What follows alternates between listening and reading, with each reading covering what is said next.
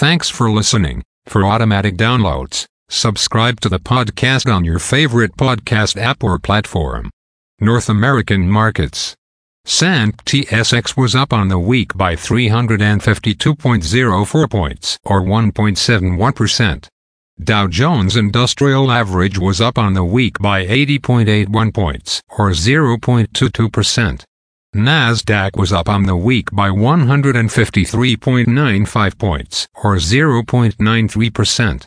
The S&P 500 was up on the week by 37.43 points or 0.79%.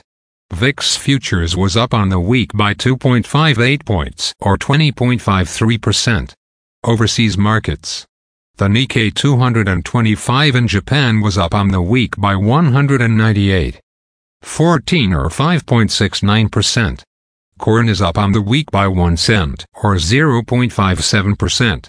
Soybeans are down on the week by 2 cents and a quarter or minus 1.86%.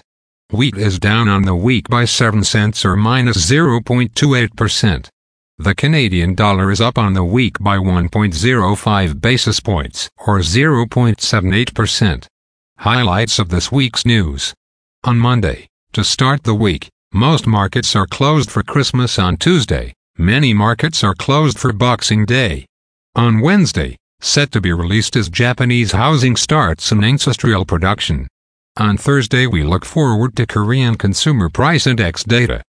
On Friday, to finish off the week, Spanish Consumer Price Index data will be released again. Thanks for listening. For automatic downloads, please subscribe on a podcast app or platform.